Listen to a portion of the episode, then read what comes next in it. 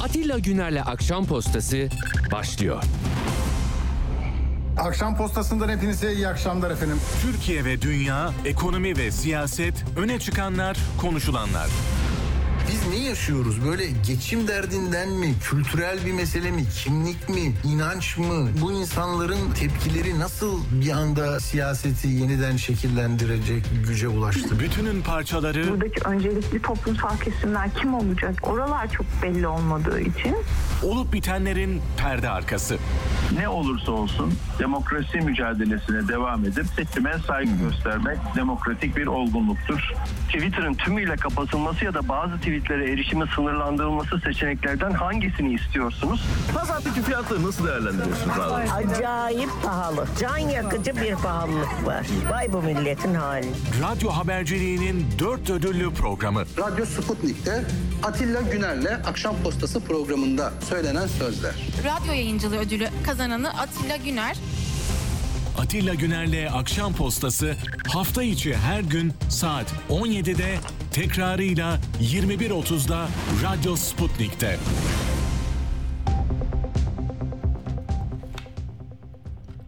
Akşam postasından hepinize iyi akşamlar efendim. Hoş geldiniz. 17 Temmuz Pazartesi akşamı saatler 17.07 gecikerek de başladık. Hoş geldiniz tekrar.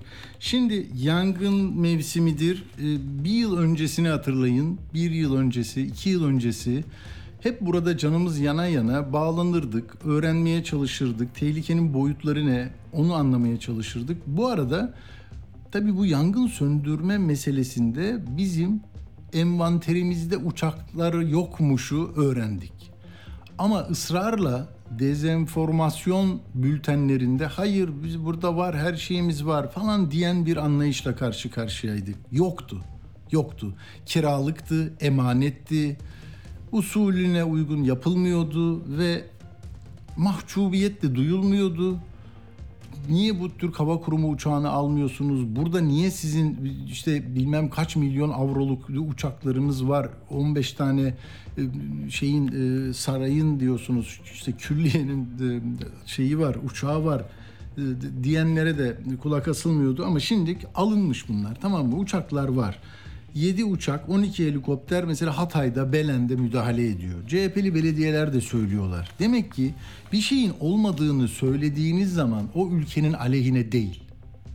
Bak kıymetli bir şey gibi geldi kulağıma. Bir ülkede hukukun, adaletin, eğitimin, emniyetin uygulamalarının mahkemelerin anayasa mahkemesini tanımadan iş yürütmesinin hukuka uygun olmadığını söylediğinizde bu ülkenin aleyhine bir şey değil. Ben kes bu arada gittim mi sesim mi gitti? Ben var mıyım yayında? E tamam buradan bir sürü ses gidiyor geliyor da o için bir... neyse yani şunu demek istiyorum. Bak bu gazeteciliğin ne işe yaradığını buradan ölçün. Hani Türkiye'de enflasyon var diyorsun yok diyor. Aç var, yoksul var diyorsun. Yok diyor. Sonra işte 6 milyon haneye 1000 lira veriyor, 500 lira veriyor. Yakınına bak diyor. Çocuğunu okula gönder diye vereceğim diyor. Oradan aldım diyor. Buradan verdim diyor. Seni böyle işte asgari ücret, ücrete yüzde 107 yaptım diyor. Yani çok çok her şey gözümüzün önünde de bunu e, yok sayıyorsunuz. Sonra da yerine getiriyorsunuz. İşte uçaklar var diyordunuz. Şimdi oldu. Şimdi müdahale ediliyor. Enflasyon yoktu, hayat pahalılığı yoktu, her şey iyiydi. Paramız iyi, bizim bütçe açığımız yok. Cari fazla yapacağız, aslan olacağız, ilk 10 olacağız. Cumhuriyetimiz 2023 yılında 1 milyon trilyon şu olacak, bu olacak, dolar. Yok abi. Olmuyor işte. Olmayınca ne oluyor peki? Hiçbir şey olmuyor. Olmaya olmaya devam ediyoruz yani yolumuza. Böyle de bir tarifesi var bu işin. Şimdi neyse bir de alttan biraz müzik verir misin Necdet ne olur? Ben boşluğa konuşuyor gibi oluyorum. Yani bir jenerik yok mu altta bizim? E tamam ben böyle onun için kesildi zannediyorum ya. Sizi öyle anlayacağım ben. Bakın Mersin Gülnar'da orman yangını kontrol altına alındı. Mersin Mezitli'de kontrol altına alındı. Bunlar bu müdahaleyle tamam mı? Beş yangın söndürme helikopteri falan anında geliyor. Şimdi bunlarda şey var mı, e, kuşkulu mu değil mi bilmiyorum. Bulacaklar, onu da söyleyeceğim. Çanakkale'de merkeze bağlı Kızılkeçili Köyü, Yukarı Okçular, Kemal Köyü hala devam ediyor. Orman Bakanı şimdi apar topar oraya gidiyor. Demek ki şüpheliler var. Bak Fethiye'de bir, Milas'ta bir şüpheli, iki şüpheli tutuklanmış. Bunlar hani terör eylemi falan da değil. Bazıları PKK yakıyor diyordu da oradan bile seçime dönük bir şey kazanmak istemişlerdi ya. Yok yakalanmıştı sonra arabasıyla hızlı yürüyormuş da benzini oraya götürüyormuş. Neyse. İzmir Urla'da iki şüpheli adli kontrolle bırakılmış. Hatay Belen'de iki gözaltı var. Manavgat'ta soruşturma devam ediyormuş bir şüpheli. Yani bunlar anız mı yakar, piknik mi yapar, şey mi, kanat mı çevirirler orada ya- yaz günü buldularsa son bir şey. Böyle tablo bu. Umarız da acı veren haberler olmaz. Şimdi peki hani diyorduk ya uçak yok bak bunları alsanıza. Şimdi uçaklar alınmış müdahale ediyor. Diyorduk ya ya bu faiz böyle düşürerek böyle bir model yok. Yani nas dediğinizde buradan bir şeye gidiyorsunuz. Burada toslarız. İşte toslamaya ramak kaldı herhalde.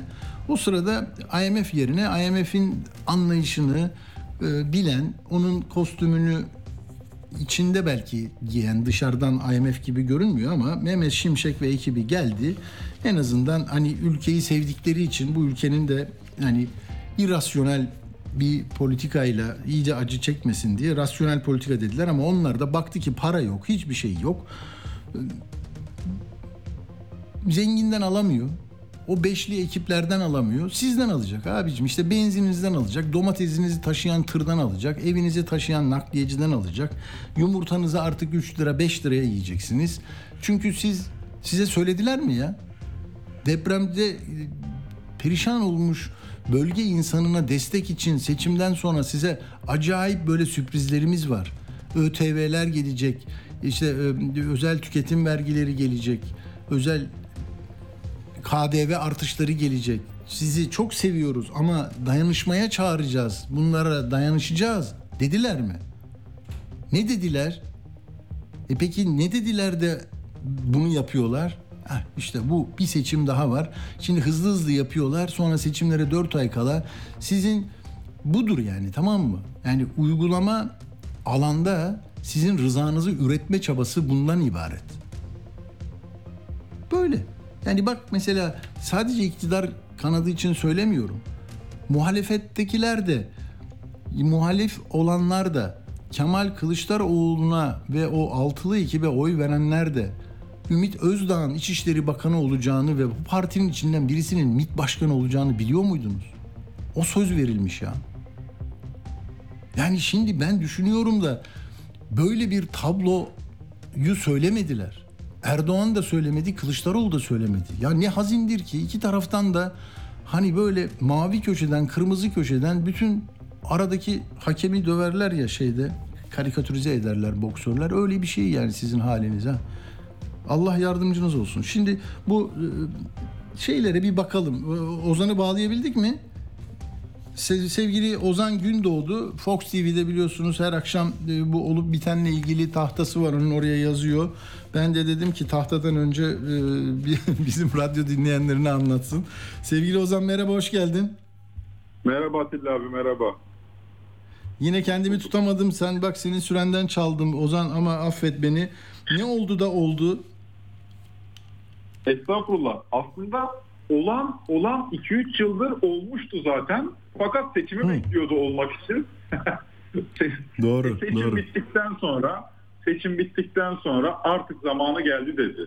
Yani artık sahneye çıkmanın zamanı geldi dedi.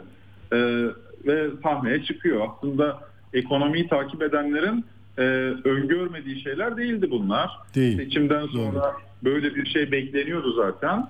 Fakat fakat e, bunu kamuoyuna açıklamak belli ki e, tam şey olmadı. Tam açıklayamadı insanlar bunu hakikati. E, Valla işin ilginç yanı ben ona üzülüyorum. Yani büyük umutlarla e, bu iktidarın devam edip tekrar şimdi ekonominin ferah kavuşacağını umanlar büyük bir hayal kırıklığı yaşadılar. Ha, iyi, öyle iyi niyetle düşünenler de var hakikaten. Böyle bunu da hatta böyle dolaylı olarak da ima ettiler. Gördüm televizyonda. En azından Mehmet Aha. Şimşek ismi sanki bir sigortaydı orası böyle. Ama, ama öyle olmayacak herhalde. Tabii aslında Mehmet Şimşek'in ismini duyunca tam tersine düşünmeleri gerekir. Parayı Nurettin Nebati'ye dağıttırdılar. Kemeri Mehmet Şimşek'e sıktıracaklar. Yani ben Mehmet Şimşek'i duyunca ha dedim. Bunlar kemer sıktıracaklar Mehmet Şimşek'e. Öyle de oluyor. Öyle de şey oluyor.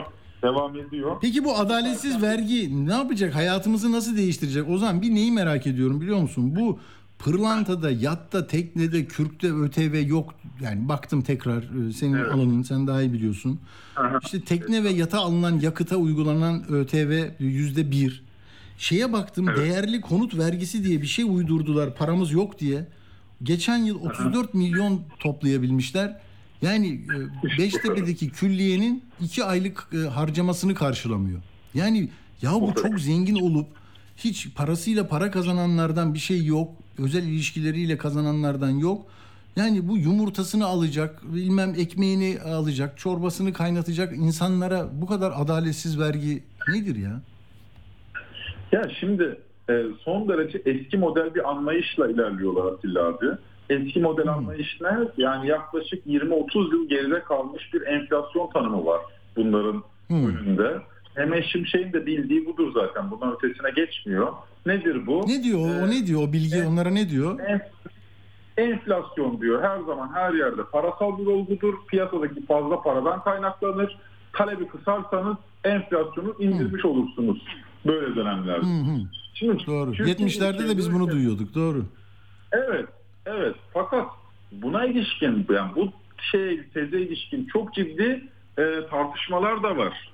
E, Türkiye gibi çevre ülkelerde özellikle yani parası rezerv para olmayan, kendi sadece kendi yurt içinde tüketilen, Türk lirası sonuçta Türkiye dışında bir yerde tüketilmiyor.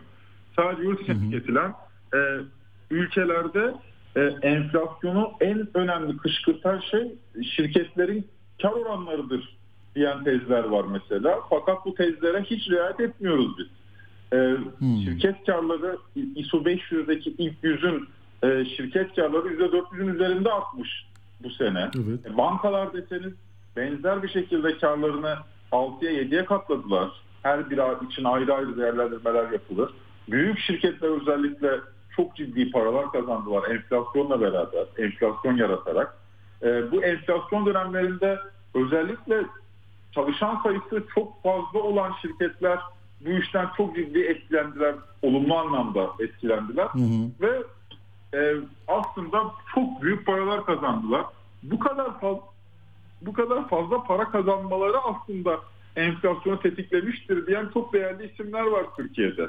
Bu makalelerini yazdılar, e, enflasyon nedenlerine ilişkin tartışmalar ürettiler ama bunlarla hiçbiriyle ilgilenmiyoruz biz. En bildiğimiz yöntemi kullanıyoruz. Ne yapıyoruz? Talebi kısacağız. Talebi azaltmaya çalışıyor. E şimdi talebi nasıl kısarsınız? Bu aslında talebi kısmak deyince ekonomistçe oluyor. Yani ben bunun Türkçesini söyleyeyim.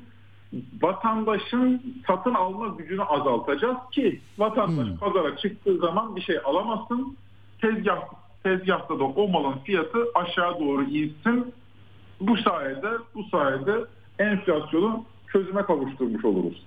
Fakat e, şu anda uyguladıkları bu da değil. Yani böyle yutturuyorlar.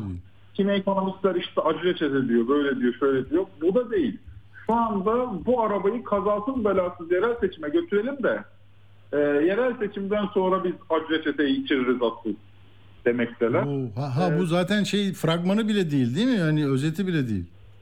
Bence öyle, bence öyle. Bu şey, bu bizim bildiğimiz bir acı biber. Bu bildiğimiz bir acı biber. Yani kimisi hoşuna gider acı biber, değil mi? Yani bilerek yer. Ama biz seçimden sonra göreceğimiz böyle şili biberi gibi bir şey olacak. Ee, şimdi kur korumalı mevduat 2 trilyon liraya yakın para var orada. Mehmet Şimşek kur korumalı mevduatı kaldıracağını söyledi. Ne zaman kaldıracak? Seçimden sonra kaldıracak. Şimdi o kur korumalı mevduat kaldırıldığı zaman o zaman doların böyle şey olduğunu göreceğiz. Yukarı yönlü hareket ettiğini göreceğiz. Ee, öte yandan bunlar sadece bir bütçe e, açığından kaynaklı bir finansal kriz olmasın diye alınan önlemler. Yani Peki orada an- hani dayanışma bak şimdi burada ne tabii sen tek taraflı konuşuyorsan monolog varsa ve gazetecin havalimanından hareket eden bir cumhurbaşkanına ülkedeki ÖTV'yi, KDV'yi, zammı, bu sıkıntıları soramıyorsa, sadece tahıl koridoru diyorsa, ne güzel gidiyorsunuz efendim diyorsa zaten anlayamıyoruz ne olduğunu. Ege Can sen dün e, sözcüde dün mü önceki gün mü şey diyordu. Yani bir oksimoron bir durum var diyor ya. Fiyat artışlarına engel olmak için zam yapılıyor. Yani e, Evet, kafalar karışık mı nedir? Biraz bunları anlatsana bize. Şimdi dediğin gibi olmayacak ki. Yani akaryakıttaki bu zamdan sonra domates Antalya'dan 900 kilometre gelirken nasıl Aynen. biz alamıyoruz diye fiyatı mı düşecek yani? Aynen öyle. Aslında tam da tam da oksimoron. Yani e, bu zamlar bu- buna Atilla abi taksfilasyon diyorlar. Taksfilasyon vergi enflasyonu demek. Yani dolaylı vergileri yanlış yerden arttırırsanız eğer siz talebi kısacağım diye e, başınıza gelecek olan enflasyondur. Sonuçta dolaylı vergiler fiyata yansır. Bu tip bir enflasyona taksfilasyon diyorlar. Vergi enflasyonu gibi. Aslında tam da bunu yapıyor. Ama bunu neden yapmak zorunda şu anda? Çünkü bütçe deliğini kapatabileceği en kolay vergiler bunlar. En kolay vergiler. Örnek veriyorum. Gelir vergisini, kurumlar vergisini arttırsa, yani gelir üzerinden alınan vergiyi arttırsa aslında daha adil olur. Ama onu toplamak için bir yıl beklemek gerekecek. Sonuçta önce Hmm, bu kazanacak anında görüntü sonra- diyorsun değil mi? o anında görüntü tabii. Çat hemen kafaya gördüğü eksikliği görüyorsun. Mesela motorlu taşıtlar vergisi. Niye bu kadar verginin arasında motorlu taşıtlar vergisine zam yapılıyor? Çünkü tahakkuk tahsilat oranı en yüksek olan vergi. Tabii. Yani sen bu zam yaptığın anda diyor ki vatandaş tamam ben gidiyorum ödüyorum. Fakat diğerleri öyle değil. Gelir vergisi öyle değil, kurumlar vergisi öyle değil. Tahsilatı beklemek uzun sürüyor. Mesela ÖTV, petrol ürünlerinden alınan ÖTV.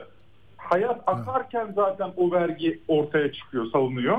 Hemen orayı salıyor. E bunlar bütçe deliğini kapatmak için alelacele buraya sarılınca aslında Ege Cansel'in dediği şey oluyor. Bir oksimoronun içine düşüyorsun. Enflasyonu düşüreceğiz adı altında aslında taksilasyon yaratmış oluyorlar. O yüzden dedim bu aslında bir enflasyon düşürme programı içinde uygulanan bir şey değil, vergi zammı değil. Bu şu anda bütçedeki deliği yamamanın e, şeyi. E, Ha, en kolay panik en, en yakın panik butonu hangisiyse ona bastılar. Hani şey yapıyorlar. Buradan para gelsin değil mi? aynen öyle. Peki Buradan yani para 6 lira yani 6 lira birden bir motorine şimdi arkadaşlar Uğur Koçbaş çıkarmış benim için de ya be- benzin 34.84 seçim öncesi bir depo 1000 liraya doluyordu şimdi 1600 lira. Bu yani burada taksici de var, minibüsçü var, domatesini, patatesini taşıyan var. Yakıt alıp değil mi tarımsal ürünlerini e, şey yapan ortaya çıkarma mücadelesi veren var. Yani bunun etkileri sonra e, enflasyonu düşüremeyecekler ama Temmuz herhalde muazzam bir enflasyon gelecek. Ona ne denilecek? Yani kur saldırısı yok dış güçler falan da demeyeceğiz. Ne diyeceğiz artık? Laf da kalmadı yani. Vallahi ona bir şey demeye gerek var mı? Temmuz ayında gelecek enflasyon muhtemelen son 20 yılın en yüksek enflasyonu olacak. Yani son 20 yılın en yüksek Temmuz enflasyonunu göreceğiz biz zaten. Fakat e, ona ne demek lazım? O seçim bitti artık. Geçmiş olsun enflasyonu. Yani aslında Tahsilat. seçim ekonomisini e tabii seçim ekonomisini biz yanlış kavruyoruz. Seçim ekonomisini sadece seçimden önce dağıtılan paralar olarak düşünüyoruz. Halbuki seçim ekonomisi bir bütün. Hem seçimden öncesi var de seçimden sonrası var. E, bu seçimi kazanmak için neler yapıldığını gördük. E, dolayısıyla seçim bittikten sonra da e, biraz öpülmek, e, bek- öpülmeyi beklemek bence olağandır. E, bu, bu, bu, bu o- o- olacaktı yani zaten. Bir de üzerine bence halkımızın unutkanlığını da eklemek gerekir. Ona da güveniyorlar bence politik olarak. Yani şu dakika şu dakika değil 6 lira 60 lira zam yapsın. E biz bir ay sonra iki ay sonra ona adapte olur o şekilde yaşamaya devam ederiz. E yerel seçimlerde de terörist, eşcinseldi, şuydu buydu devran döner gider. E o zaman neden yapmasın ki? Ben açıkçası 6 lira zammı görünce bunu bekliyorduk. Çünkü vergi düzenlemesini böyle yapacaklarını söylemişlerdi. Biz sadece hani ne kadar zam olur? A 5-6 lira kadar zam geleceğini tahmin ediyorduk. Ben- Bence Erdoğan yine vicdanlı davrandı. 20 lira 30 lira yapsaydı ne olacaktı ki? Sanki bir şey mi olacak? Bir şey olmayacaktı. Ha, orada da işte hani toplumsal tepki diyorsun. Aa sokağa adam mı yolluyorsun diyor. Muhalefetin lideri de öyle diyor. Yok bizim sokakla işimiz yok. İki tweet atarız olur biter. Yani böyle de bir iç huzur da sağlandı memlekette. Yani her şey hani savaş ortamındamışız gibi e, ve katlanma e, şeyimiz e, seviyemiz çok yüksek. Böyle acayip bir döngü içindeyiz ya. En alttakilere, hanelere ulaşan bir yardım sistemi. E, Değil mi? Yani ölmeden yaşayabilirsek yaşayacağız işte. Ya sokak denilen şeyi böyle sanki sokağa gidip molotov kokteylleri, bombalar atılacak böyle silahlı bir şey. Hayır.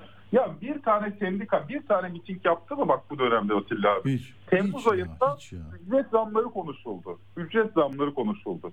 Memur sendikası, yetkili memur sendikası memur sen. 2 milyon tane üyesi var. 2 milyon.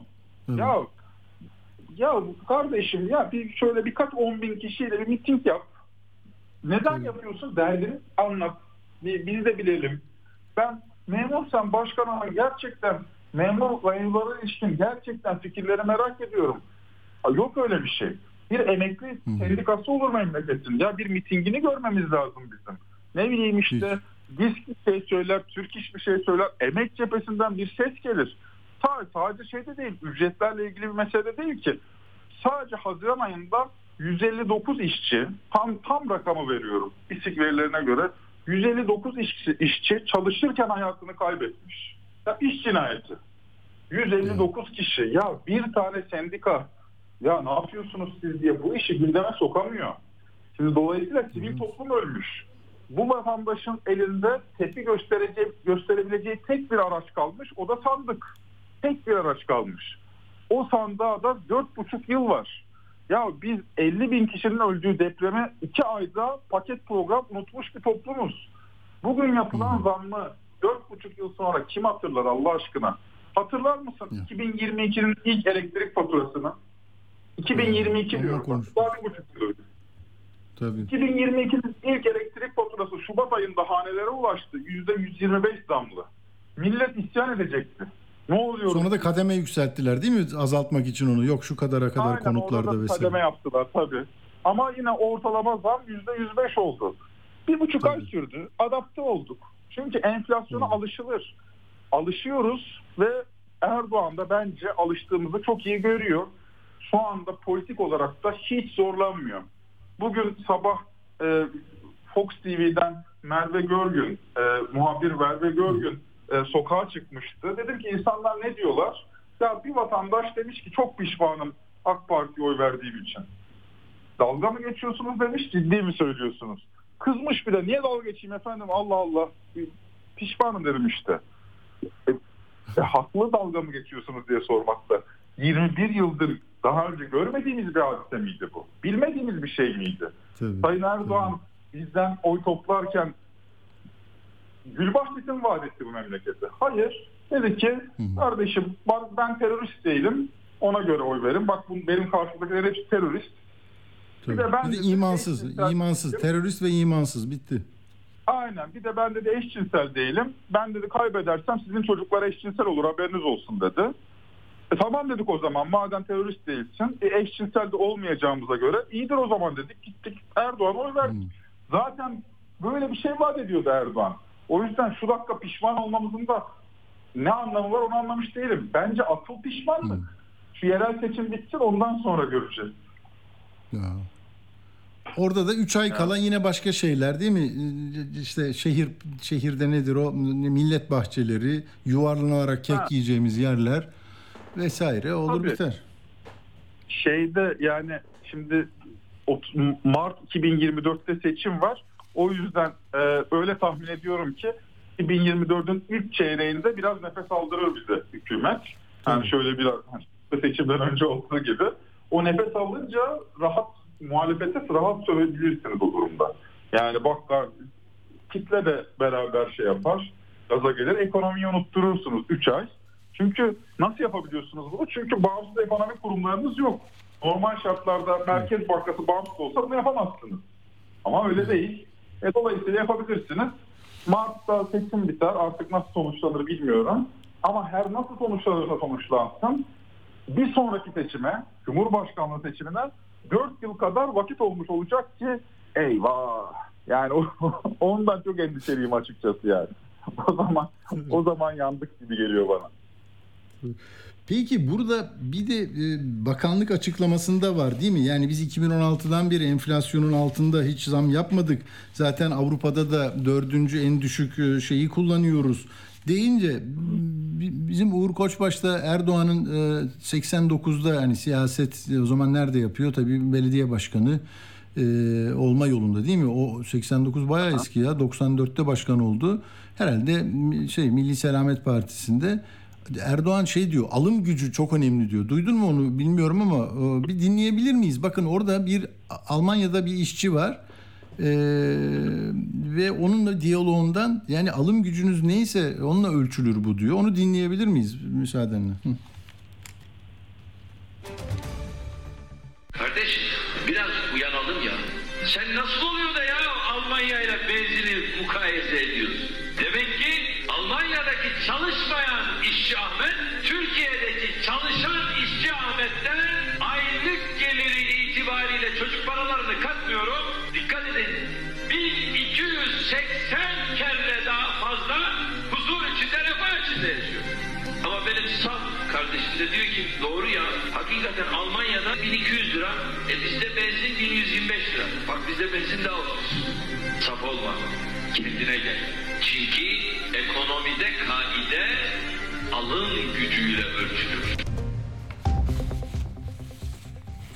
Evet geriye doğru zaten gidersek e, daha mantıklı çok e, izah e, izaha muhtaç olmayan açıklamalarını görürüz ama bir de buna belki sen çok bu konularda da güzel değerlendirmeler yapıyorsun Ozan Gündoğdu. Ne diyorsun? Yani bu alım gücüne bakmak lazım değil mi? Bir, hesaplar yapmışlar. İşte orada ortalama kişi başı milli gelir 33 bin sen de 10 bin dolayında e, işte alacağın litre benzin, kaç litre benzin alacaksın, ne kadar dayanabilirsin hepsi e, alım gücüyle doğru orantılı.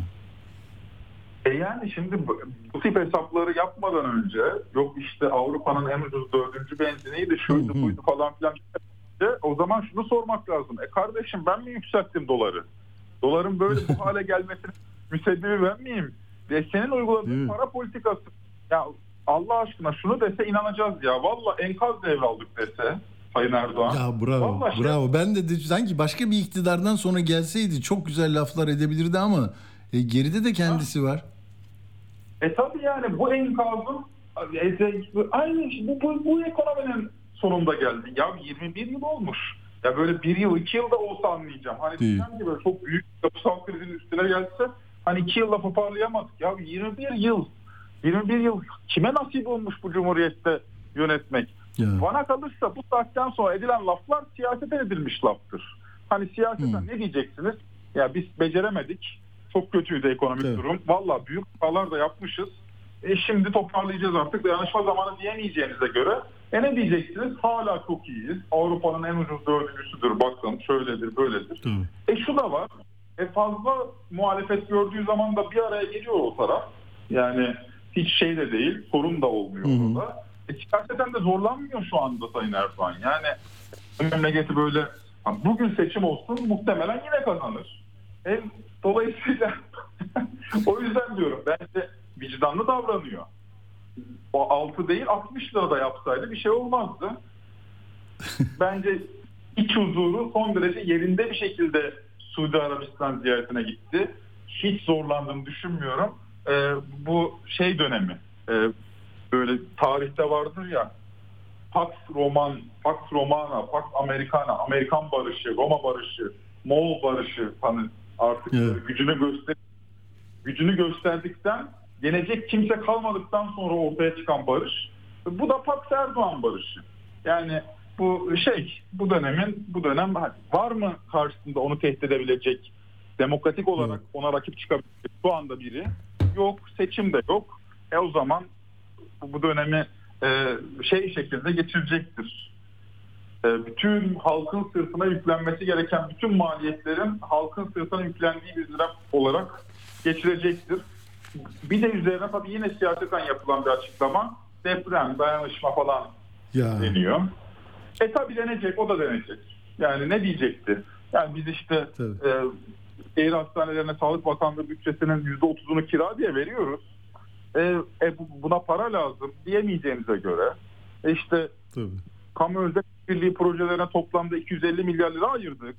İşte buna para lazım diyemeyeceğinize göre e deprem mi oldu, dayanışma oldu falan demeniz lazım. 99'da da aynısını dediler hatırlarsak. Tabii. Yani Tabii. o zaman da IMF ile yeni yeni vergiler için anlaşmışlardı. Deprem oldu.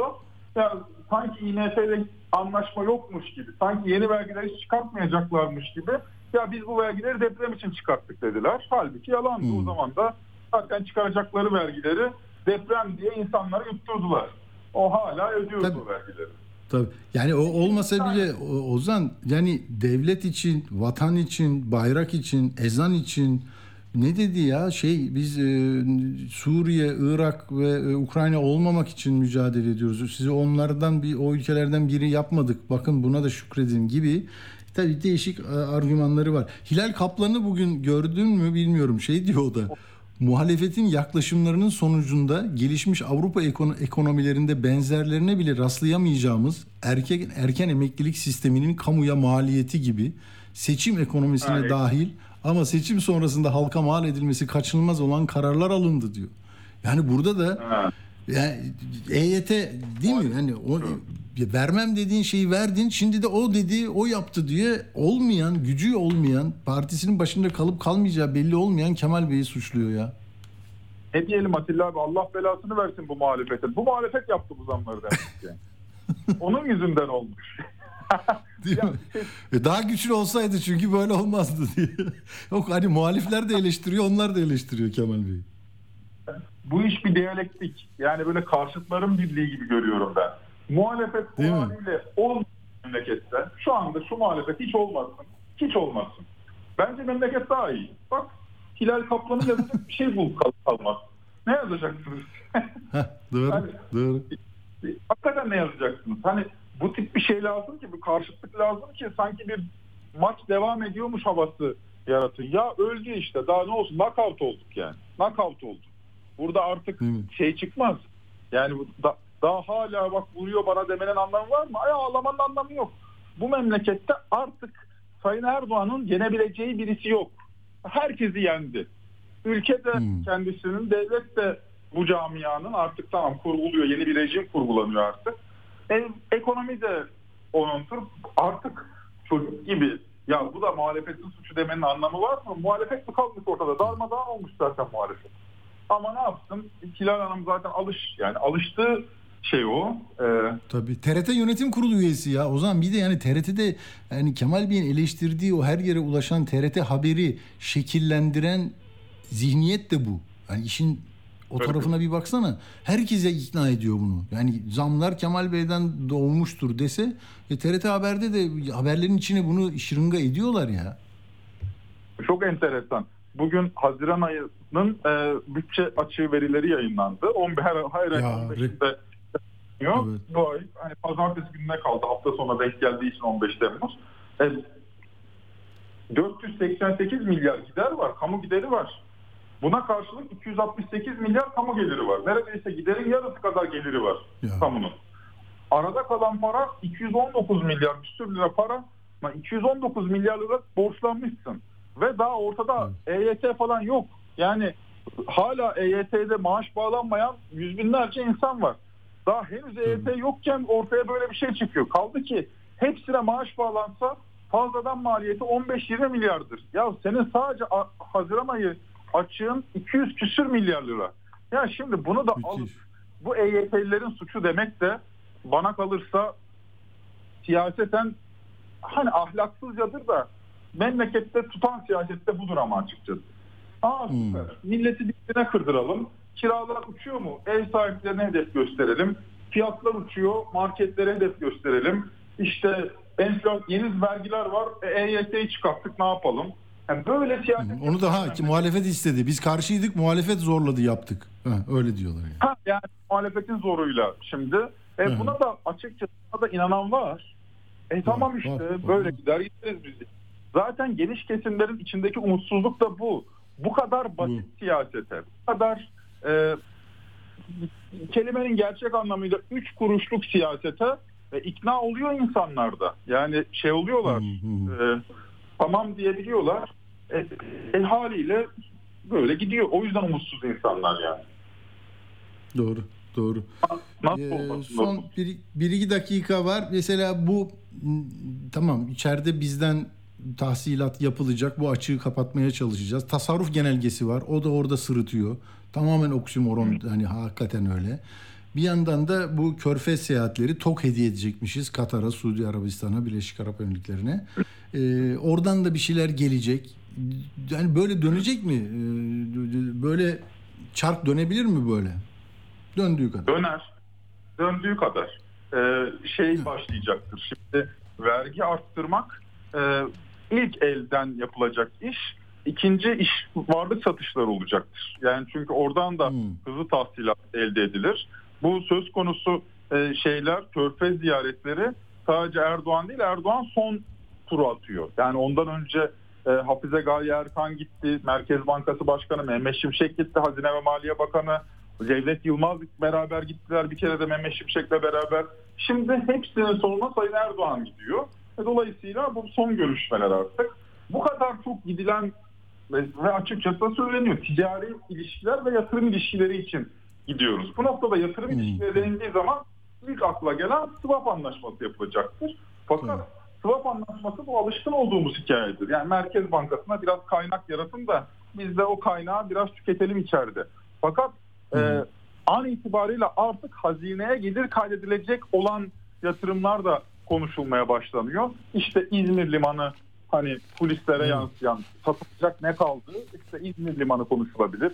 BOTAŞ'ın e, bazı hisseleri konuşulabilir. Türk Ha, Hava Erdoğan ona itiraz etti. Dedi ki biz neyin satılacağını iyi biliyoruz. Siz rahat olun dedi. Yatırım ve finans boyutu var bunların. Önemsiyoruz. Umudumuz var diye notlarıma bakıyorum. Evet. Asetleri satın alacaklar diyor ama BOTAŞ gibi bir şey yok içinde diyor. Bakalım liman olur o zaman. Ne olacaksa olacak.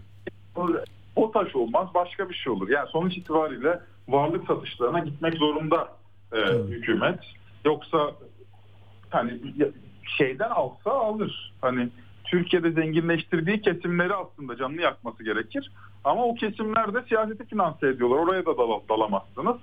Bu nedenle varlık satışları dönemde başlayacaktır. İnsanlar da şunu söyler. Bakın yani siyaset böyle yapılırken varlık satışları hiç tepki çekmez. Dersiniz ki Hilal Hanım gibi birisi çıkar der ki vergi arttırsaydık yani. Öyle millete der ki tamam tamam aman vergi arttırmayın. Neyi satıyorsanız satın da vergi arttırmayın diyecek hale gelir. Alkışlar eşliğinde mesela bir limanın satıldığını görebiliriz yani. Doğru.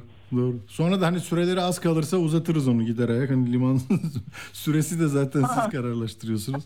Değil mi? Tabii. Tabii, Ah, tabii. ah, Bakın Ozan e, yani içinde e, yazanlar var. Çok güzel sohbet ol çok güzel sohbet oluyor diyor ama tebessüm de var içinde diyor. Ağlanacak halimizi e, çok e, güzel hicvediyorsunuz diyenler var. Hakikaten öyle. E, Senin de hani doğru tespitlerin de daha anlaşılır oldu. Böyle soğuk, mekanik bir şey olmadı.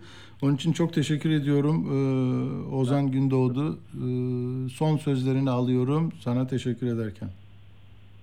gülmek sinir bozucu olabilir böyle dönemlerde ama başka çarem olmadığı için ben e, gülmeyi tercih ediyorum. E, yoksa gülen yoksa ağlanacak halimizde gülüyoruz. Yani onu da belirteyim son.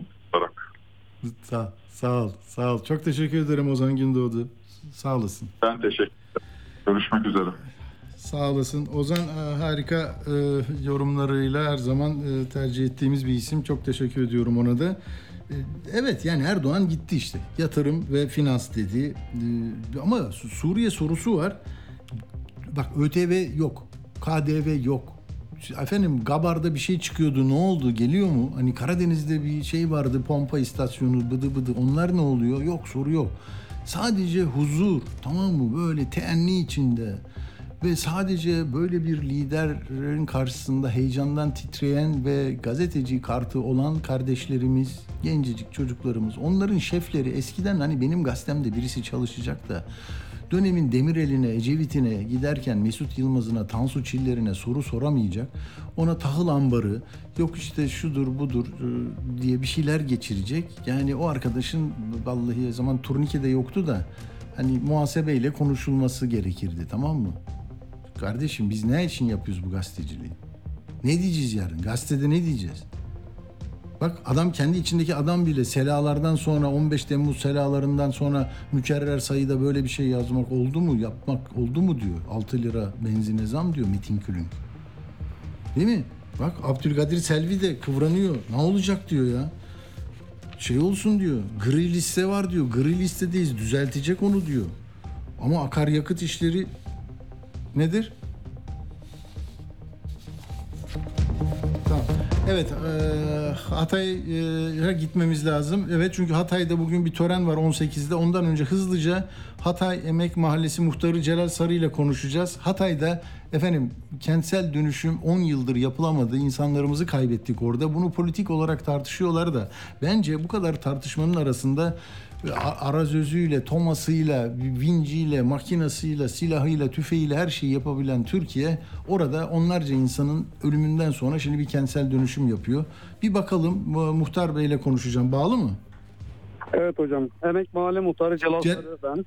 Celal Bey merhaba. Tekrar tek sizle daha önce de konuşmuştum. Ölenler için başsağlığı diliyorum. Yeni bir hayat kurmaya çalışıyorsunuz. Bugün de kentsel dönüşüm için Bakan e, Özhaseki geliyor. Biraz sonra tören var. E, bu gecikti tabii. 10 yıl önce 2012'de çıktı yasa. Olsaydı belki daha iyi olurdu. O Lütfü Bey başka bir anlatımla dedi ki burada 2000 e, konut sahibi vardı. 6000 yapmaya çalıştılar. Rant dediler. Biraz ona itiraz ettik. Sonra da yapamadılar dedi. Siz ne diyorsunuz? Neden yapamadık? Bugün yapıyoruz. Geç değil mi? Vallahi hocam şu anda nereden başlatsak oradan iyidir diye düşünüyoruz. Ee, eskiyi biz kenara attık. Şu anda önümüze bakıyoruz. Tabii ki e, önceden de burası olsaydı, yapılsaydı belki de bu kadar çok can kaybı olmayacaktı. Aa, Ak- Aksaray ve Emek Mahallesi zaten Oldum Bittin Kentsel Dönüşüm adı altındaydı. Biz bunun da çok savaşını verdik iki muhtarla, Behçet muhtarımla beraber. Evet. Yani şu anda çok bir mutluluk verici bir yer. Ee, şu anki durum. Allah devletimiz Nasıl proje ne kadar nasıl ne yapacaklar? Yani ne nasıl bakan ne açıklayacak? Kaç konut çıkacak? Nasıl olacak? Şu anda daha önceden açılan temellerimiz vardı burada da 2-3 tane. Onun üzerinden devam edilecek. Zaten e, zemin etütlerini de yaptılar. Oradan da sağlam olduğu belirtildi. Şu anda kentsel dönüşüm... Başka yere mi taşınıyor? Yani o depremde can kaybının olduğu yer değil, daha başka yer. Şu anda burası yıkılmıştı daha önceden. Onu belirteyim. Daha da e, burası bir e, arazi haline gelmişti. Burada bir çalışma Hı hı. başlamıştı. Bu çalışmanın olduğu yerden bir daha aynı şekilde ayağa kalkacak. Buradan da Antakya'nın iç kısmına doğru Emek Mahallesi'nde kapsayan e, 3. 4. ve 5. etap olarak e, kentsel dönüşüm devam edecek inşallah. Defne'ye doğru mu? Defne tarafı mı bu? Hayır Antakya'nın içine doğru, merkeze doğru. Asi Nehri'ne doğru. Merkeze doğru. Hı hı hı. Orada. Peki, peki can kayıplarının olduğu ve enkaz yığını haline gelen yerde ne yapılacak? Ya zaten genel olarak Antakya'nın her yerinde enkaz altında kalan Tabii. insanlarımız öldü. Tabii ki benim mahallemde de bu şekilde ölenler oldu. Kaç kaybınız var sizin? Kaç can kaybı oldu emekte? Şu anda bize emekte bir şey, şey vermediler. Ee, ölü sayısını Sayı. vermediler. Çünkü ona da şu an ulaşılamıyor. Ee, bize de ayrı ayrı bilgi de bilgilendirip de söylenilmedi. Tahmini, tahmini nasıl? Bin mi? Binden fazla mı? E, şöyle bir sıkıntımız var. Şu anda bizde Suriyeliler çoktu. Türk vatandaşlarının da birazcık azlığı vardı. Yani tahmini bir şey verme şansımız yok. Ama ortalama Yok, o kayıt belki kayıt dışıydı değil mi? Onların kaydı da yoktu, bilinmiyor. Aynen aynen yani bir e, bin civarı 3 aşağı 5 yukarı çıkabilir burada. Anladım. Çünkü kayıtlı Anladım. olan Suriyelilerimiz de var. Onlarla beraber toplarsak bu şekilde bir şey çıkabilir. Anladım. Depremden sonra ülkelerine dönenler oldu mu Suriyelilerden? Suriyelilerden e, depremde kendi memleketlerine gidenlerimiz oldu. Onun haricinde bizim bu boş arazi dediğimiz şu anki yapılacak olan yere yerleşim olarak dışarıdan gelenler oldu. E, Bunlar da şu anda zaten e, kaldırıldı. Buranın inşaat sahası olduğu için. E, inşaat sahasında da e, yaşam alanı olmayacağından dolayı onları başka bir yere aksettirdiler, taşıdılar. Hı, Evet. hı hı. Peki çadırda yaşam devam ediyor mu bölgede? Bölgemizde benim bulunduğum yerde çadırda yok ama e, kaymakamlık bölgesi dediğimiz dağ bandına yakın bir mesafede. Orada bazı yerlerde çadırlarda yaşayan insanlarımız var. Şu anda Var. çok hızlı bir şekilde konteynerlar geliyor. E, özellikle Katar şu anda burada en fazla e, yardımı sağlayan firma. E, onlar bitik sıra bitik sıra çadırlardaki insanlara bildiriliyor. Onlar da iki gün üç gün içerisinde çadırı boşaltıp Geçiyorlar. oraya geçiyorlar. Çünkü bugün Cumhurbaşkanı da dedi ki 80 bin çadır var bunu hızlıca konteynere dönüş- dönüştürmek istiyoruz. Az değil. Bütün 11 ilde 80 bin çadır varmış. Hala 5,5 ay oldu. Böyle bir tablo var. Sıcak orası. Depremin izleri silindi mi peki Muhtar Bey? Son olarak siz gideceksiniz toplantıya. Depremi Vallahi geride bıraktık diyebiliyor muyuz? Travma yaşanıyor mu? İhtiyaç var mı? İnsanlar ne yapıyor? Şu anda insanlarımız canla başta e, ayağa kalkmaya çalışıyor. Esnafımız ayağa kalktı çok şükür, binlerce çok şükür. Beklemediğimiz bir olay daha yaşadık. Buraya turist akını gelmeye başladı. Bu bizim için çok bir sevindirici bir olay. Neden deprem? Ne yapıyorlar gelen turistler? Nereden geliyor? Niçin geliyor? Dışarıdan gelenlerimiz var. Kendi Türkiye'mizin içerisinden gelenler var. Hem gezmeye hem yardım etmeye. Haricinde yurt Hmm. dışından gelenler var. Buranın durumunu öğrenmek için, buradaki e, sahayı görmek için. Bunlar da artı bir görüntü. Zaten esnafımız da ayağa kalktığı için bizim buranın meşhur tuzu yoğurdu olsun, ne bileyim çökeleği, sütlüymüş olsun. Bunlardan da alıp gidenler var. Künefemiz meşhur mesela bunlardan alıp gidenler var. Yani vatandaş da bu konuda bayağı bir e, olumlu yönde yaşam süreci veriyor. Ha diyeceksiniz ki yıkımlar hala devam ediyor. Enkazlar hala var. Yok değil desek e, illaki çıkacak vardır. E, bir an önce ayağa kalkmamızın en büyük sebebi buranın şu anda kentsel dönüşümün ayağa kalkması olacak diye düşünüyorum. Allah herkesten e, memnun olsun. Biz kendilerinden memnunuz. İnşallah. Polisimizle İnşallah. Yani 12 12 yıl tabii on- 11 yıl önce bunlara girmiş olsaydık siyaset bunlarla polemik yapmayıp da önce insanı kurtarmak deseydi çok daha iyi olurdu ama Şimdi bizim Antakya'mız çok eski yapılarla dolu. Bir tek emek Ee, mahallesi Celal Sarı Hatay Emek Mahallesi yara alan bir mahalle. Tekrar e, acılarınız inşallah hızla e, unutulur. Yeni bir hayat kurarsınız. Daha güvenli bir hayat. Celal Bey sağ olun katıldığınız için. Teşekkür ediyorum. Allah kolay getirsin sizlere de. Allah razı olun. olsun. Teşekkür ediyoruz herkese. Sağ ol, sağ ol. Sağ ol. Evet yani yasa 2012'de çıktı. Ee, 50 bin kişiyi kaybettik. Şimdi orada e, gelecek ÖSASEK'i işte daha önce boşaltılmış, yapılması beklenen evlerin temellerini atacaklar. E, Lütfü Savaş da diyordu ki o zaman yani Emek Mahallesi'nde 2000 hak sahibi vardı. Boşalttılar orayı. 6000'lik e, 6000 konutluk proje geldi. Bu ne dedik? 4000'ini satacaklar. Yani orada kime gidecek bu rant? Bazı İstanbul'da da yerler var biliyorsunuz. Zorla polis zoruyla boşaltılıyor. Orada da hani 10 kişi yaşıyorsa 25 tane ok meydanı vesaire hatırlamam şimdi isimleri. Neyse e, böyle şeyler yaşanıyor. E, umarız e, Hatay'da e, 8296 kişi yaşıyormuş. 255 tamamen yıkılmış. Yıkılacak var 78'i. Riskli alan ilan edilmiş. Daha 2013'te böyle beklemişiz işte. Neyse. E, evet. Ufak bir ara verelim devam edeceğiz. Radyo haberciliğinde bir klasik. Sorulmayanı soran, haberin peşini bırakmayan tarzıyla bir marka. Atilla Güner'le Akşam Postası, gündeme damga vuran konu ve konuklarla hafta içi her akşam 17'de Radyo Sputnik'te.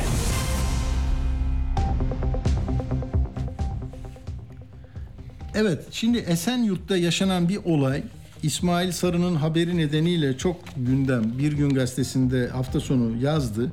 Hakikaten ben bu olayla ilgili ilk önce e, bir bakmıştım, okumuştum. Ya bir İstanbul'un göbeğinde Esenyurt'ta 212 dairelik yere mafya çöküyor ve kimse bir şey yapamıyor. Ya nasıl olur, nasıl olur? Ben dedim bunda bir şey var. Ya devlet demek 212 daireli siteye çökeni kulağından tutup atmak demek. Nasıl iki yıldır burası bu sürüyor diye yani şaşkına dönmüştüm. Ya bu haberler iyi ki var. Bak gazeteciler böyle şeyler yazdığı zaman yangında uçağın yok diyor. Enflasyonda koruman yok diyor falan. Bunlar iyi şeyler tamam mı? Bunlar Türkiye'ye katkı sağlayan şeyler. Orada da proje sahibi Fly Butik'in Metin Uçar'dı. Şimdi Metin Bey de bağlanacak. Ee, bağlandı mı acaba? Ben Tamam. Metin Bey merhaba. Ha, merhabalar, merhabalar efendim. Geçmiş olsun. Ben bu haberi ilk duyduğumda şimdi biraz hızlı konuşacağım. Bir 7-8 dakikamız var. Olamaz böyle bir şey dedim. İstanbul'da, Türkiye'de insanların evine çöküp bunu bir kişiden fazla beş kişiye satan çeteye herkes dokunur. Bunları kim koruyor diye bar bar bağırıyordum.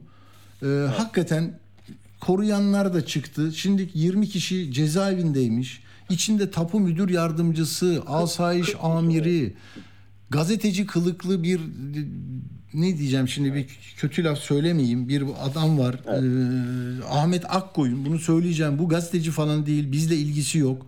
Bunun ne yaptığını da bi- bizim ayrıca bakmamız lazım. Ahmet Akkoyun 85 doğumlu Ardahan Göle doğumlu. Neyse buradan bakıyorum e, gazeteci olduğunu söyler diyor. Hiçbir şey değil neyse bu kim bunlar nasıl oldu ve nasıl çözdünüz Ee, çok teşekkür ediyorum bu fırsatı verdiğiniz için öncelikle. Şimdi biz e, tabii bu e, 2015 yılında e, %73 e, bu arsasının sahibi olduğumuz bu proje e, %27 de işte başkalarının e, biz onlarla bir kat karşılığı sözleşmesi e, yaparak e, bir de %73'te kendi arsamız bir projeye başlamıştık. 2015 2017 sonu itibariyle %86 seviyesine falan getirdik. %73 e, ortak olan e, ortağımız yani proje ortaklığı yaptık yani e, şey arsanın bölünmemesi açısından. Bu e, o da %23 bir hak iddia ediyor sizden alamıyor değil mi geliyor oturuyor oraya yüzde yüzde 27'lik bir e, ortaklığı var ama hiçbir katkı sunamıyor. Hiçbir e, para yatırmıyor. Biz de, de e, 18 ayda yüzde 86'ya getiriyoruz. 212 tane konut, 15 tane daire. Yaklaşık o dönemin parasıyla 47,5 milyon para harcıyoruz. Yani 27 27 milyon dolar 22 milyon dolara denk geliyor bu. Biz getiriyoruz. 2017 sonunda e, %86,5 oranında yani mahkemece yaptığımız tespit bu. E, seviyeye getiriyoruz. E, bu zamana kadar olayı tamamen e, masumane tamamen iki ortağın hani bir anlaşmazlık. Tabii. Hukuk hukuk hukuk davası olur böyle şeyler. Evet evet bir hukuk davası niteliğinde biz tabii ki ortağımız para koymayınca ortaklığın tasfiyesi alacak davası açıyoruz. İşte e, diğer işte tedbirler alıyoruz. Hukuki tedbirler. Buraya Ha, biraz orayı kısa anlatalım. Sonra birileri geliyor diyor ki biz bunlardan yetki aldık. Çetin Şimşek diye bir vatandaş o, oturuyor oraya. Soru şu peki siz onu oradan devlete şikayet ediyorsunuz. Ya böyle bir şey var. Hani hangi mülkiyet hakkı önemlidir. Hiç kimse bir şey yapmıyor. Çete olmuş. Polisi bilmem nesi kamu görevlisi Hayır, değil mi? daha Da, daha da ötesi şu. e, bir takım tabii burada saati satışlar yapılıyor. Sanki bu satışları ben yapıyorum gibi böyle böyle 10-15 Hmm. tane e, ayrı ayrı şikayetler. Efendim bir anda hayatımda savcılığa gitmeyen bir kişi bir anda böyle şey e, soruşturma şeyine e, Tabii. Zanlı oldunuz. Siz şüpheli oldunuz. diyorum. Evet işte biz de ya bunlarla ya bunu ben yapmadım falan filan derken tabii olayı araştırıyoruz. Orayı araştırınca bir bakıyoruz ki evet burada 1,1 metrekareler 0.01 metrekare bir sürü şeyler var. Satışlar var. Tapudan satışlar falan var. Bu nasıl olur falan araştırıyoruz. Sonra tabii ki öğreniyoruz ki e, benim kaşem yani uçarlar yapı firmamın e, kaşesi benim imzam e, benim e, firmamın uçarlar yapının anketli kağıtları e, şey, çoğaltılarak bir sürü kişiye sanki biz satmışız gibi satışlar olmuş. Yani fiyatlar uygun tutulmuş. Diyelim ki e, e, yani Tabii o detaylara gerek yok bence Metin Bey. Şöyle yapalım mı? Yani ama o ya- yasa dışı yani e, hukuk tanımayan adamlar bilekleri mi kuvvetli, çevresi mi kuvvetli? Nasıl çöktüler ya koskoca residansa? Şöyle efendim, e, şimdi biz tabii olayı ilk önce bir normal bir dolandırıcılık e, yani nitelikli dolandırıcılık davası olarak e, biz e, görmüştük. E, savcılığa suç duyurusunda bulunalım derken delil toplayalım. Tabii o süre içinde bunlar şey yapıyorlar, e, olayı silahlı örgüt pozisyonuna çeviriyorlar. Hı hı. İşte Diyarbakır'dan, Bismil'den böyle onlarca böyle cahil çocuklar, silahlı çocuklar binaya geliyor. Ben binaya giremiyorum. E, bizden e, binadan daire alan kişiler içeri sokulmuyor.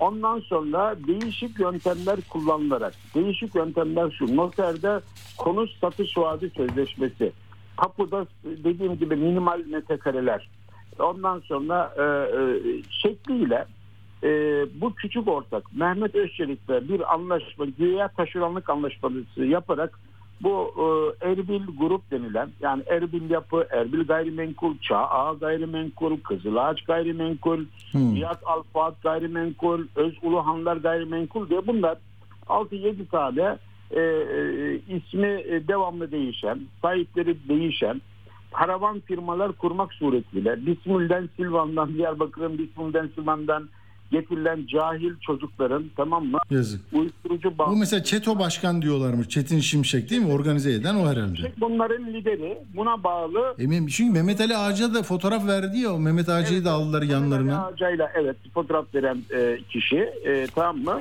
Bu bu kişi e, işte Büyük Başkan Çetin Şimşek ve biz öyle bir durum oluyor ki biz tabii tehdit ediyoruz, darp ediliyoruz. Ben darp edildim falan.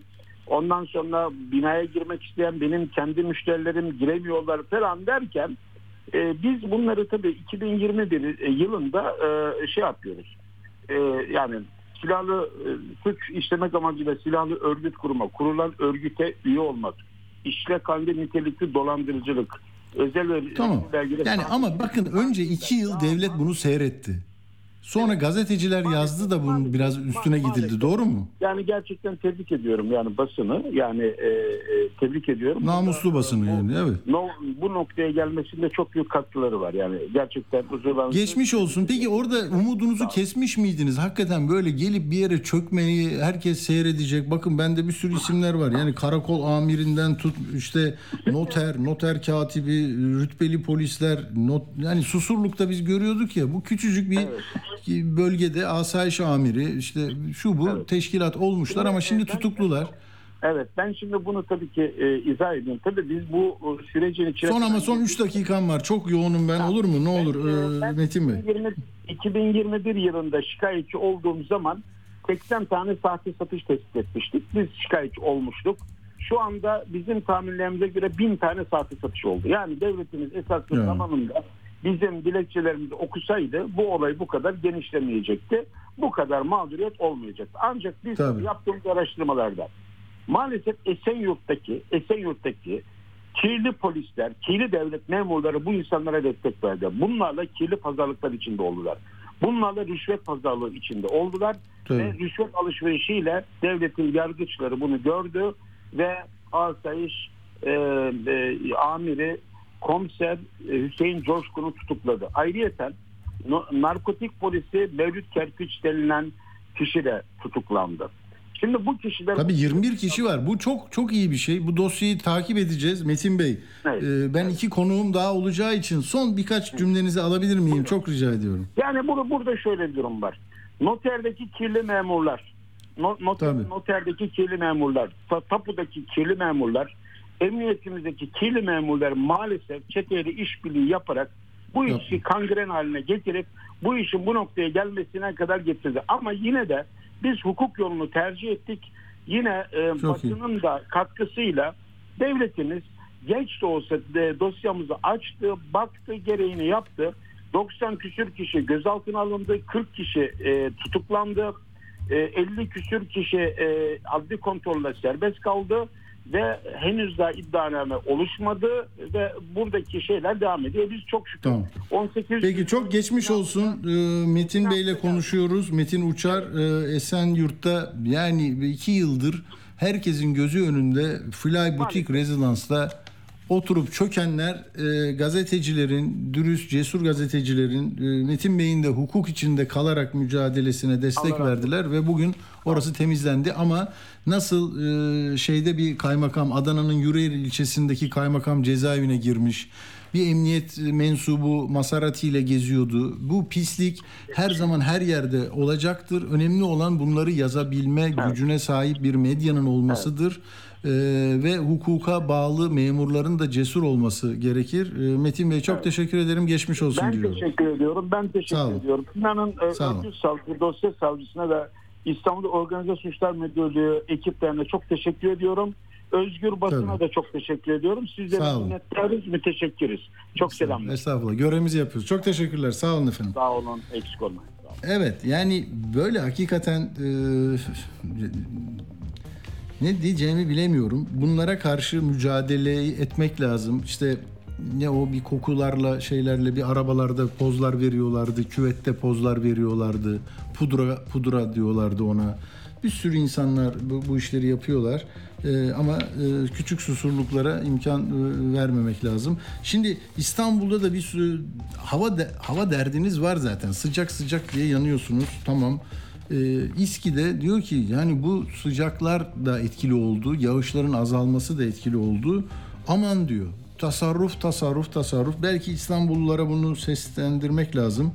İSKİ Strateji Geliştirme Daire Başkanı Profesör Tuğba Ölmez Hancı hattımızda olacak. Tuğba Hanım merhaba, hoş geldiniz. Merhaba Atilla Bey.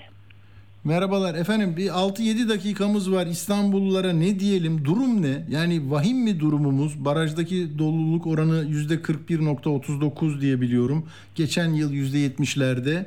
Bu o hal durumu mudur? Suyla işimiz var, susuz olmuyor. Bir kentli olarak bize ne görev düşüyor? Siz e, kamu görevlileri olarak ne yapıyorsunuz yerel yönetimde?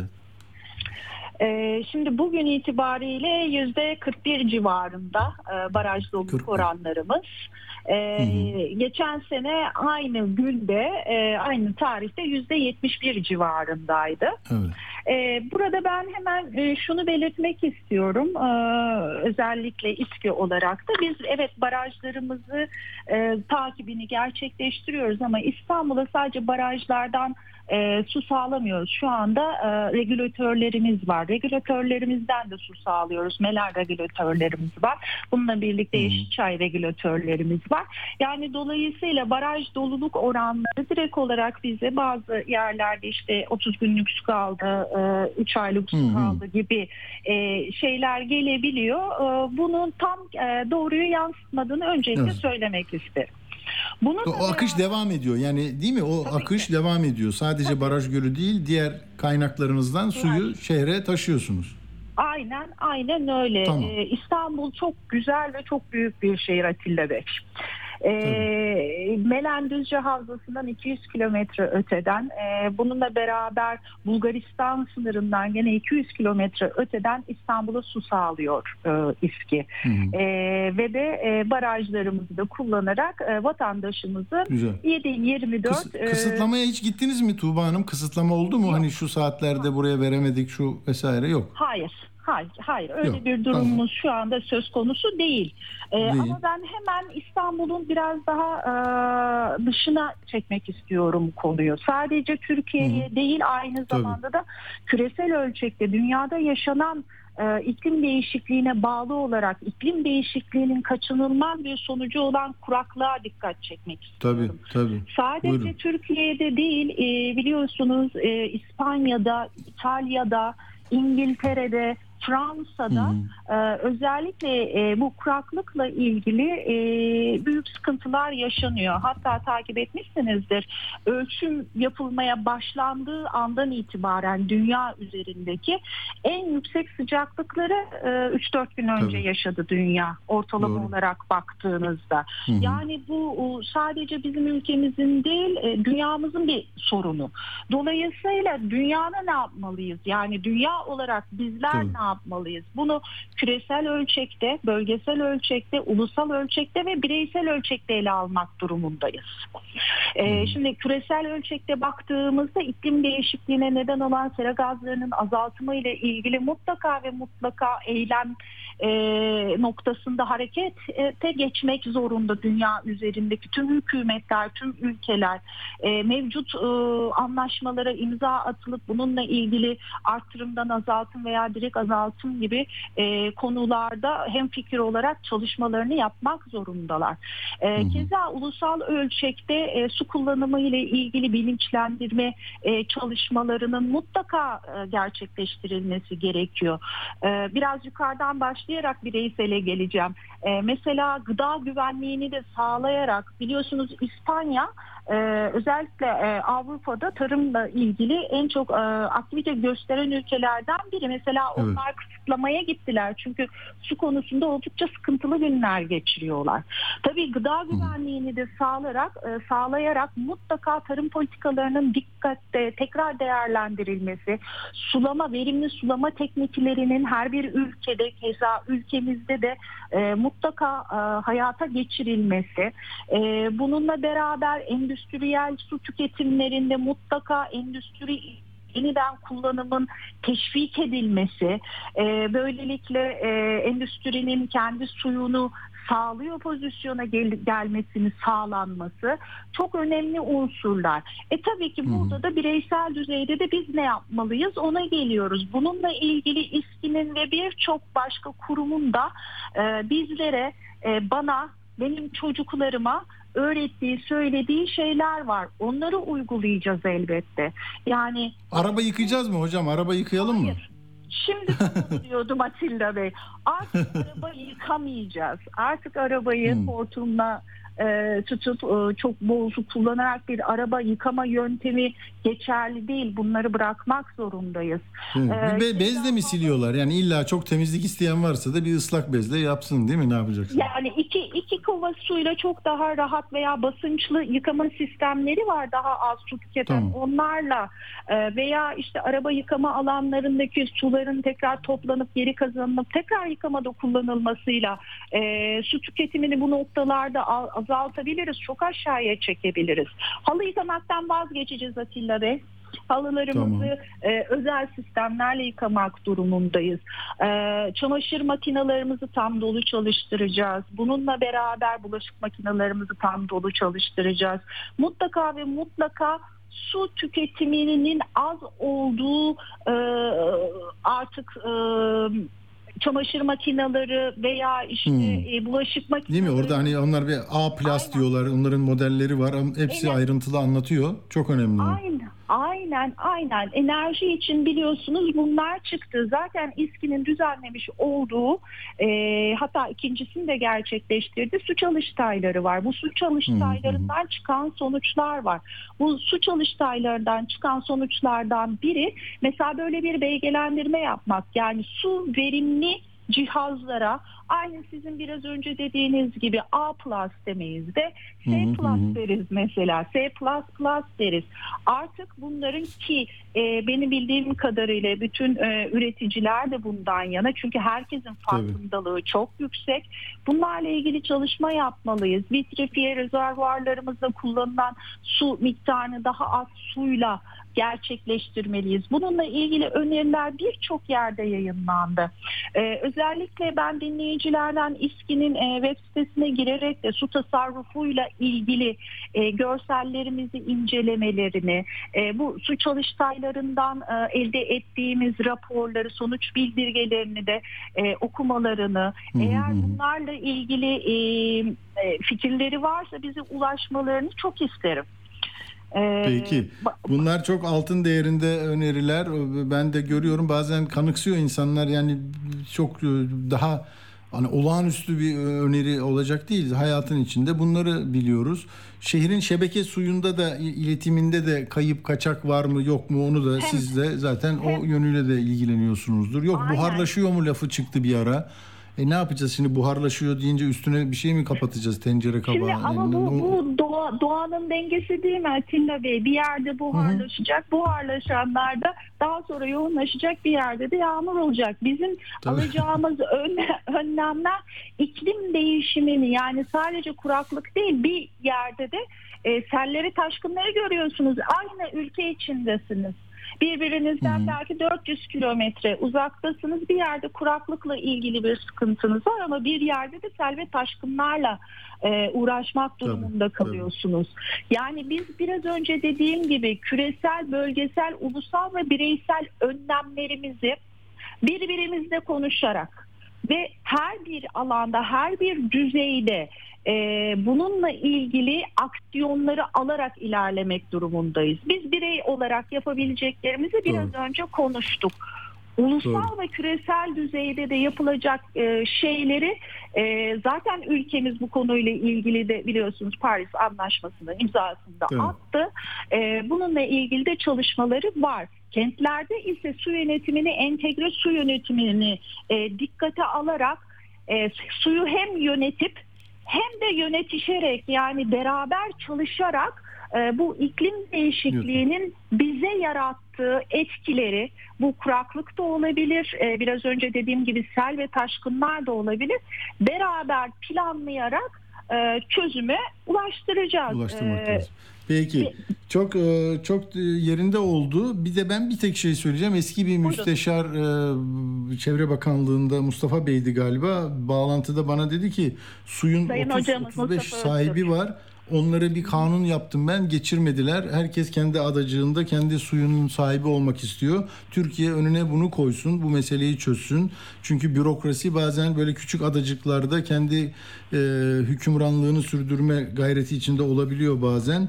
E, bu da e, zaten bilinen bir şeydir muhtemelen. Profesör Doktor Tuğba Ölmez Hancı İSKİ'nin Strateji Geliştirme Daire Başkanı. Çok teşekkür ediyorum. Sağ olun Tuğba Hanım. Ben teşekkür ederim Atilla Bey. İyi Sağ yayınlar olun, dilerim. sağ olun. İyi akşamlar. Sağ olun. Sağ olun. Evet şimdi yine bir doğa meselesi. Bursa'ya gideceğiz hızlıca. Ee, ona e, buraya da bir 5-6 dakika ayıracağız. Çünkü filenin sultanlarıyla bitmek istiyorum. Onların o Naim'in e, sinema filmindeki şarkıyı dinledim. Yani e, çok duygulu. Oradaki bir deprem meselesinde e, bir e, atfetti ya e, madalyasını ee, şimdi gelecek ona sıra. İsterseniz minicik bir ara verelim e, Uludağ'a gitmek için. Peki attaysa daha iyi. Efendim şimdi Bursa Uludağ'da da e, ne oldu? E, bu milli parkın bir bölümü bir imzayla alındı. Yani nasıl? Mesela sizin işte adı İstanbul olan sözleşmeniz de bir sabah pıt diye gidiyor. Bir sabahta bir bakıyorsunuz ÖTV'niz şu kadar olmuş, benzin almadıysanız. Yani hayatınız böyle küçük pamuk ipliğine bağlı şeylerle yürüyor tamam mı? Ya da bir Twitter'dan bir şey yazıyorsunuz size e, emniyetten de çağrı da gelebiliyor. Böyle şey yani e, aksiyoner bir memlekettesiniz. Bursa'da ne oldu onu soracağız. Eralp Ataberk e, hattımızda Baro'dan e, Çevre Komisyonu Başkanı. Merhaba, hoş geldiniz. Hoş bulduk. Merhaba Atilla Bey. Tam ne oldu Bursa'da Eralp Bey? Yani bu kararla ne değişecek? Endişe kaynağı mıdır? Ee, Yoksa e, sivil toplumlar, siz, biz bir şey dersek e, ona yön verebilecek durumda mıyız? Endişe zinciri halindeyiz. Zaten Bursa oldukça e, bir oldukça fazla rant saldırısı içinde. Şehri böyle, dağı böyle. Uludağ'da da benzeri bir durum var. E, Türkiye'nin ilk milli parkı bir e, hokus pokusla alan başkanlığı e, uygulamasına alındı. Bu gördüğümüz alan başkanlığı Kapadokya ve Gelibolu'nda yaşanmıştı. Tarihi Milli Parkı'nda bir şey olmadı bildiğimiz kadarıyla ama Kapadokya'da yaşanan talana, peribacaların üzerinden yol geçirilmesine yol açan uygulama burada da büyük otel sahiplerimizin ki hiçbiri e, otelinin altındaki toprak onun değil hep tahsisle yaşıyor. Ama kişisel yakınlıklarla birlikte e, kayınvalideler üzerinden yürüyen bir sistem üzerinden ismini vermediğim, vermeyeceğim. Tamam. Biz anladığımız, bizim de anladığımız. Peki yani ne diyorlar bunlar? Hani mesela şimdi bu rahat konuşsalar ne diyecekler? Ya biz bunu şunun için yaptık kardeşim. Burayı daha güzelleştireceğiz. Bir, bir altı katı, sekiz kat yaparız ya da yana doğru yayılacağız ama sana da hizmet edeceğiz. Çiçek koyacağız, böcek koyacağız. Böyle mi, böyle mi derlerdi yani? Yok, ya da daha çok para kazanacağız. Size ne? Yok yok onların ağzına bıçak açmıyor. Onların yerine e, bu projeyi savunan e, siyasiler işte geçmişte İnsan Hakları Komisyonu olup Bursa Milletvekili Komisyonu Başkanı olup Bursa Milletvekili olan ve meslektaşım e, Hakan Bey e, bu yasa teklifinin e, sunucusu e, beledi- şey meclise işte AKP'li vekiller olmak üzere çok faydalı olduğunu söylüyorlar. Ee, öyle bizim yapılaşma korkularımızın anlamsız olduğunu e, bele- meclis konuşma e, meclis komisyon konuşmalarında söylediler. Ee, tabii biz bir takım sözler söyleyince E oradaki söyledilerse mesela siz niye rahatlamadınız? Ra- İkna edici bulmadınız mı? Ee, biz hep kötümser olduğumuz ve e, hep kötü düşündüğümüz için böyle oluyor. Ee, ama düşünmemiz için çok da sebep var. Neden Ee, ben 25 yıldır bu komisyonda çalışıyorum. Onun öncesi de var. Ee, Kargil'den başlayan Bursa'ya olan saldırıların pek çoğunu yaşadım. Ee, iyimser olmam için sebep az durumda. Hmm. Ee, hukuk hukuk burada bir işe yarıyor mu? Yani hukuk buradaki gözü dönmüşlüğü biraz dizginleyecek e, işlevi e, sağlıyor mu? Zaman zaman böyle iyi haberler de alıyoruz da. Alıyoruz tabii. Geçmişte iki- bir hafta 10 gün önce e, Uludağ e, Milli Parkı sınırları içinde olan belli bölgelerin imar planları Çevre Şehircilik Müdürlüğü tarafından değiştirilmişti örneğin. Onlara karşı açtığımız davalarda kazandıklarımız var. Uygulatmadığımız, böylelikle o talanı engellediğimiz alanlar tabii ki oldu. Ama yeni yasamızla birlikte e, bizim çok korktuğumuz ama onların da bir nizam intizam getireceğiz iddiasıyla söylediği alan başkanlığına da e, imar yetkisi veren bir düzenlemeyle geldiler. E, hukuk güvenliği olmayan bir ülkedeyiz. E, konuşmanızda e, yani yayınınızda benden az önce söyledikleriniz bir günde ertesi günde ne olacağını bilmediğimiz bir ülke olduğu için biz tabii ki e, bu konuda hep olumsuz vehme kapılıyoruz. Olumlu bir vehmimiz genellikle olmuyor maalesef. E, bu vehimler vehimler de gerçek çıkıyor. E, çünkü örneğin bu e, şu anki durumda e, Uludağ'da e, bir e, ikinci gelişim bölgesinde e, bir Cumhurbaşkanlığı kararnamesiyle yaklaşık 3 yıl önce gelişim bölgesine alınan yarısı gelişim bölgesi dışında olup da tamamı içine alınan e, otelinin inşaatı devam ediyor. Evimin e, önünden geçen yoldan geçen beton kamyonlarının, kum kamyonlarının haddi hesabı yok. Yetiştiremiyorlar. Ben de üzülüyorum. Muhtemelen e, yani keşke diyorum yukarıda bir beton santrali kursalar bundan sonrası için de kolaylık olur diye e, tahmin ediyorum ama o kadar derin bir şekilde e, hesaplaşma var ki şimdi bakın bizim geçmişte hukuka dayanarak e, kazandıklarımızı tamamen ortadan kaldırıp yeniden bir imar düzenlemesi yapacaklar toptan.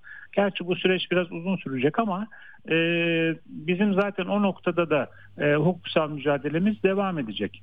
E, genel olarak zaten e, bu olan başkanlığıyla ilgili e, CHP e, kanun ve kararnamenin iptali için Anayasa Mahkemesi'ne gitti ana muhalefet partisi sıfatıyla. O süreç yürüyor ama o süreç tabii ki iyi ihtimal 2-3 yılda olumlu ya da olumsuz sonuçlanacak.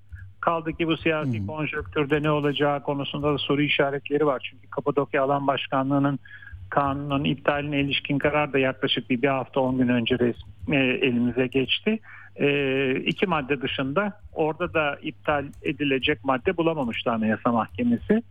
O, e, o anlamda kanunun iptali yönünde e, umutsuzluğum benim e, baki. Fakat e, şöyle de düşünmek gerekir. Bu umutsuzluk anlamına da gelmeyecek. Bu mücadeleden vazgeçilmedi, vazgeçilmediğini anlatan bir unsur olarak belirteyim size. Şimdi bu komisyon e, Kültür Varlıklarını Koruma Kurulu veya e, Tabiat Varlıklarını Koruma Komisyonu'na benzeyen bir komisyon ya da bir başkanlık adı altında toplanıyor. Bu da bir takım idari kararlar verecek.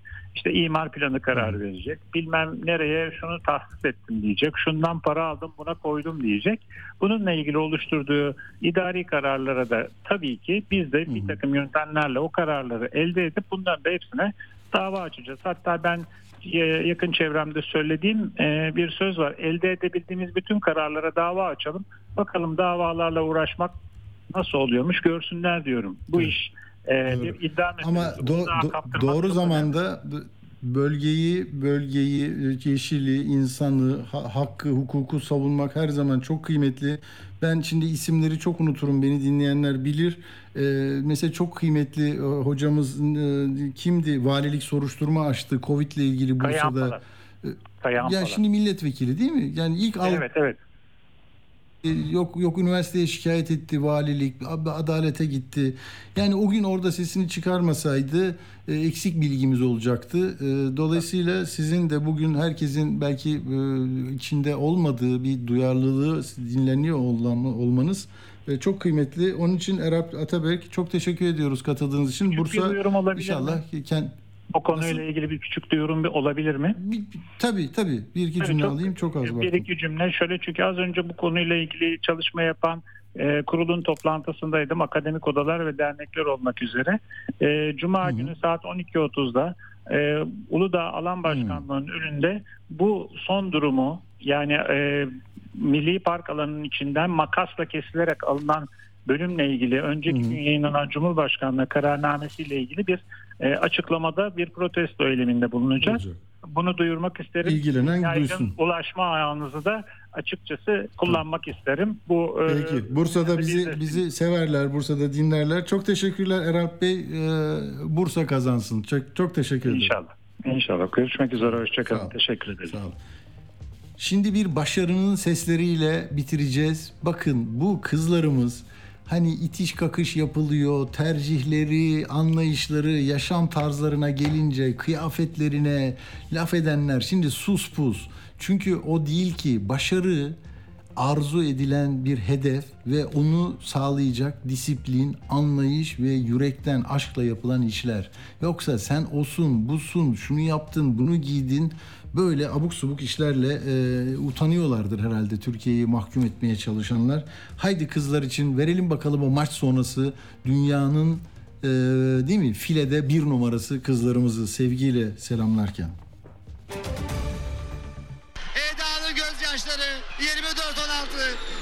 Servisi kullandı. Haydi bakalım. Bir nokta mı bitti Allah'ım? Allah'ım! Allah'ım! Şampiyonuz! Şampiyonuz! Şampiyonuz! Kazandık! Sonunda! Sonunda altın madalyayı aldık! Tüm ülke, tüm ülke kucaklaşıyor şu anda. geldim evimi geride Adımı aldılar kan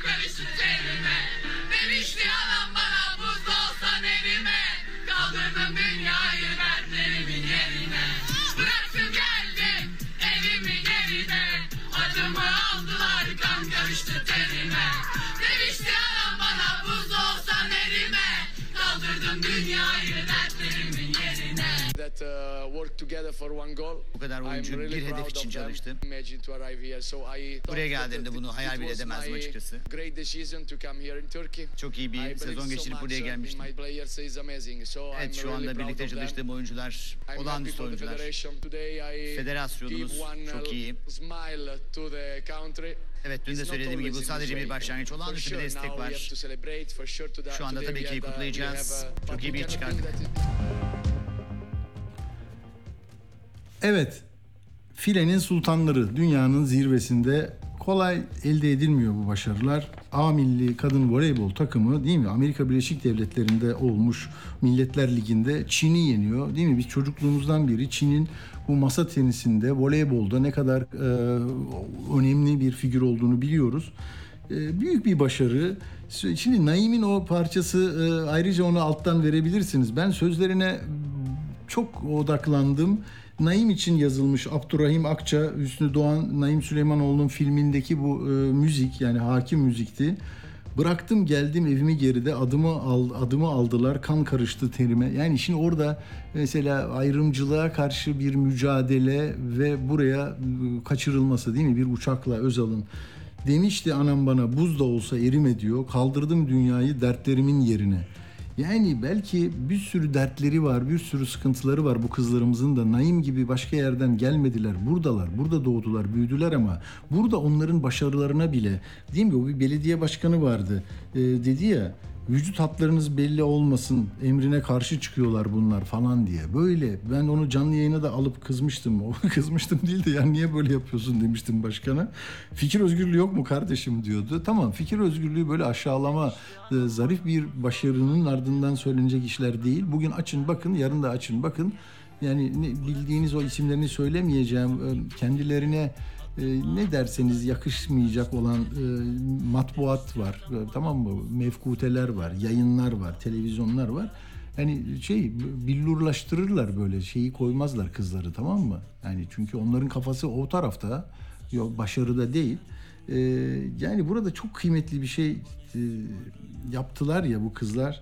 Helal olsun. Zehra Güneş mesela paylaşmış ya depremde kendisini e, örnek alan bir evladımız Ceren Topal hayatını kaybetmişti. Hatay Voleybol Kulübü oyuncusu.